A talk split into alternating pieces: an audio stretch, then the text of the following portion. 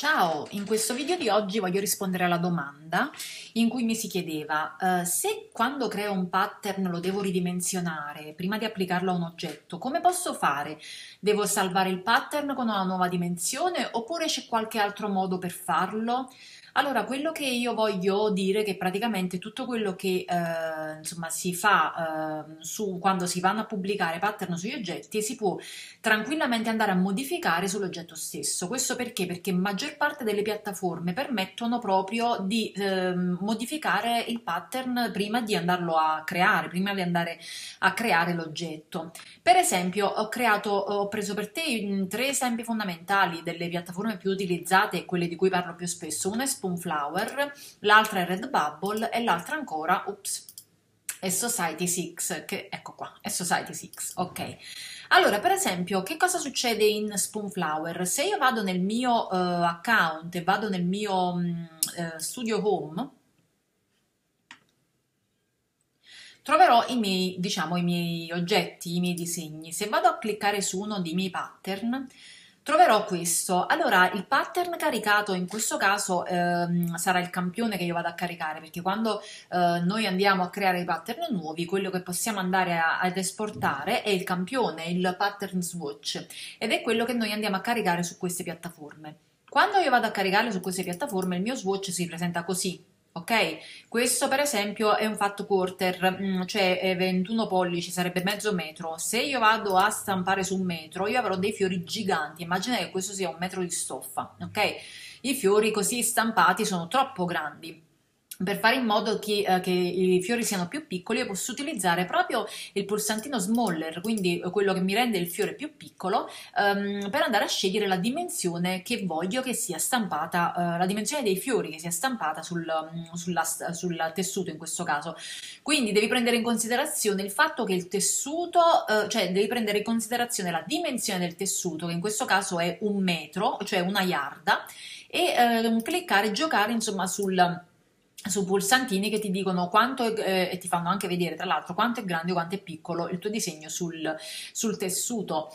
E quindi devi anche tenere però in considerazione il fatto che il D P I del tuo disegno deve essere abbastanza alto, che vuol dire questo um, lo trovi in qualche altro video in cui parlo dell'esportazione del, del pattern. Il pattern quando va esportato deve avere um, una, una, un D P I abbastanza alto, da, da centocinquanta a trecento D P I.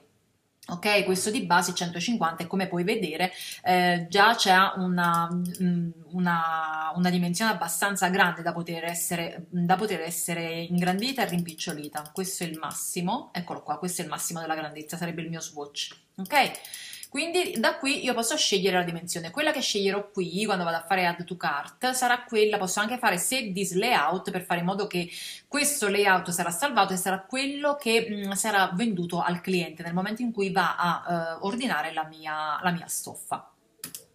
Con Redbubble più o meno siamo, uh, è la stessa cosa, andiamo a vedere come si fa. Con Redbubble io vado a fare clic su Manage Portfolio, portfolio, vado a prendere un mio oggetto, un, cioè scusami, un mio pattern, anzi andiamo a prendere questo che è abbastanza grande, vado a fare clic su, uh, su Edit.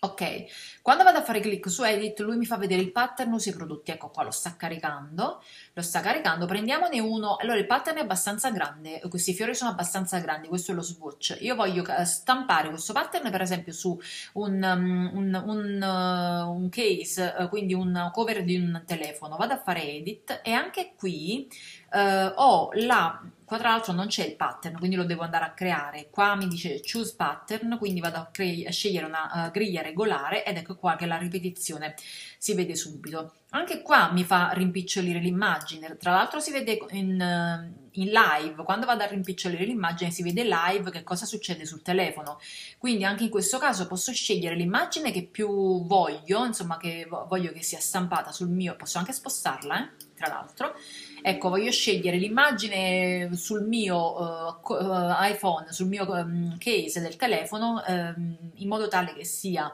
uh, abbastanza... Uh, come si dice, ehm, sia abbastanza piccola da poter andare bene su una cover. Quindi vado a fare, uh, vado a fare quindi clic su Scale Image e poi fa faccio clic su Apply Changes, e questo lo avrò insomma in vendita, o quando lo ordinerò avrà questa dimensione del pattern. Ovviamente questa stessa dimensione la posso scegliere diversamente su altre cose, per esempio sul cuscino. Anche qua vado a fare Choose Pattern, metto la griglia regolare, uh, vado a mettere Regular Grid. Uh, qui l'immagine non può essere, non può andare, non può essere più grande di questa, perché, perché la dimensione uh, di questo era centocinquanta D P I. Se l'avessi salvato a trecento D P I, allora il fiore sarebbe risultato più grande. Ok? Quindi questa è la differenza fra i D P I. Quando, voi, uh, quando i D P I sono pochi, cioè pochi, insomma, quando sono giusti come centocinquanta, allora abbiamo una stampa che può andare bene su oggetti piccoli. Quando però vogliamo stampare il fiore, per esempio, quel pattern più grande su oggetti più grandi come il cuscino, allora centocinquanta è poco, dobbiamo alzare il D P I in modo tale da avere una estensione di pixel maggiore e avere la stampa più grande. Infine ti faccio vedere come funziona Society six. Anche qua posso andare a fare clic su ehm, Manage Post. Anche qui ho i miei fiori, vado a fare clic su, vediamo, scegliamo un pattern, scegliamo questo, ok, andiamo a fare clic su questo. Anche qui eh, Society six mi applica subito il pattern sugli oggetti per farmi vedere subito come funziona. Ecco qua il cuscino, qua c'è anche un orologio molto carino, vado a fare clic su Edit. Vediamo come funziona Society six. Allora, anche in questo caso io ho eh, lo, lo scale, ecco qua. Ho lo scale, dovrei avere da qualche parte però la ripetizione, ma forse non c'è, forse non c'è la ripetizione, questo non me lo ricordavo. Allora, Society six devi, per stampare su Society six devi necessariamente avere un pattern, se lo vuoi più piccolo lo devi generare tu, lo devi generare tu, più piccolo, lo devi esportare già con la dimensione che vuoi, eh, insomma, su cui, vuole, su cui vuoi che sia esportato, su cui vuoi che sia stampato. Per esempio, questo già ti dice che le dimensioni minime devono essere tremilacinquecento per tremilacinquecento, allora tu ti fai minimo di trecento D P I. E lui ti dice la, qua, quindi la dimensione D P I, tu ti vai a fare il pattern. In questo caso, ecco, in questo caso bisogna esportare il pattern già con le dimensioni che ti serviranno per questo.